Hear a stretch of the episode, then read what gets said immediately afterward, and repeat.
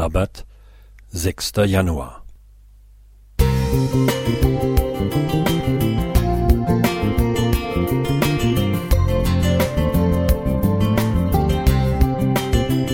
Ein kleiner Lichtblick für den Tag.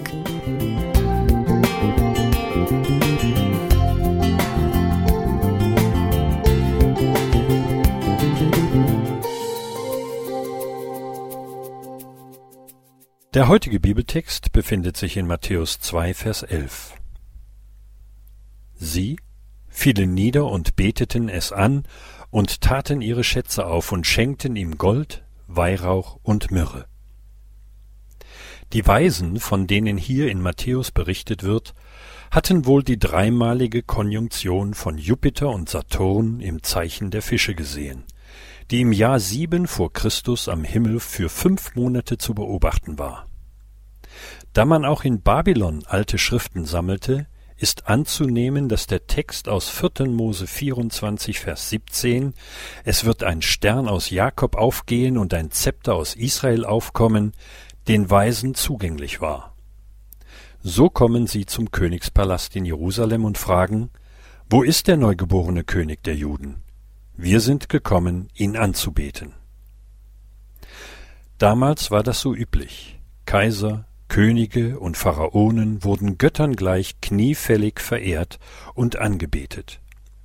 Das wollten die Weisen ebenfalls, und sie brachten Geschenke mit Gold, Weihrauch und Myrrhe. Gold hatte und hat heute noch einen hohen Wert. Weihrauch und Myrrhe damals nicht minder. Im Altertum und zur Zeitenwende nutzte man beides als Medizin. Weihrauch und Myrrhe kamen als Baumharz aus Ostafrika, aus dem Süden der arabischen Halbinsel und aus Indien und waren wegen der aufwendigen Art der Gewinnung, der langen Handelswege und des medizinischen Nutzens sehr wertvoll. Myrrhe war außerdem Bestandteil des Öls bei kultischen Salbungen, einschließlich Balsamierungen als Joseph mit seiner Familie auf Geheiß eines Engels nach Ägypten floh, hatte er durch diese drei Gaben und seinen Beruf als Zimmermann ein gutes Polster, um in der Fremde dreieinhalb Jahre zu überleben.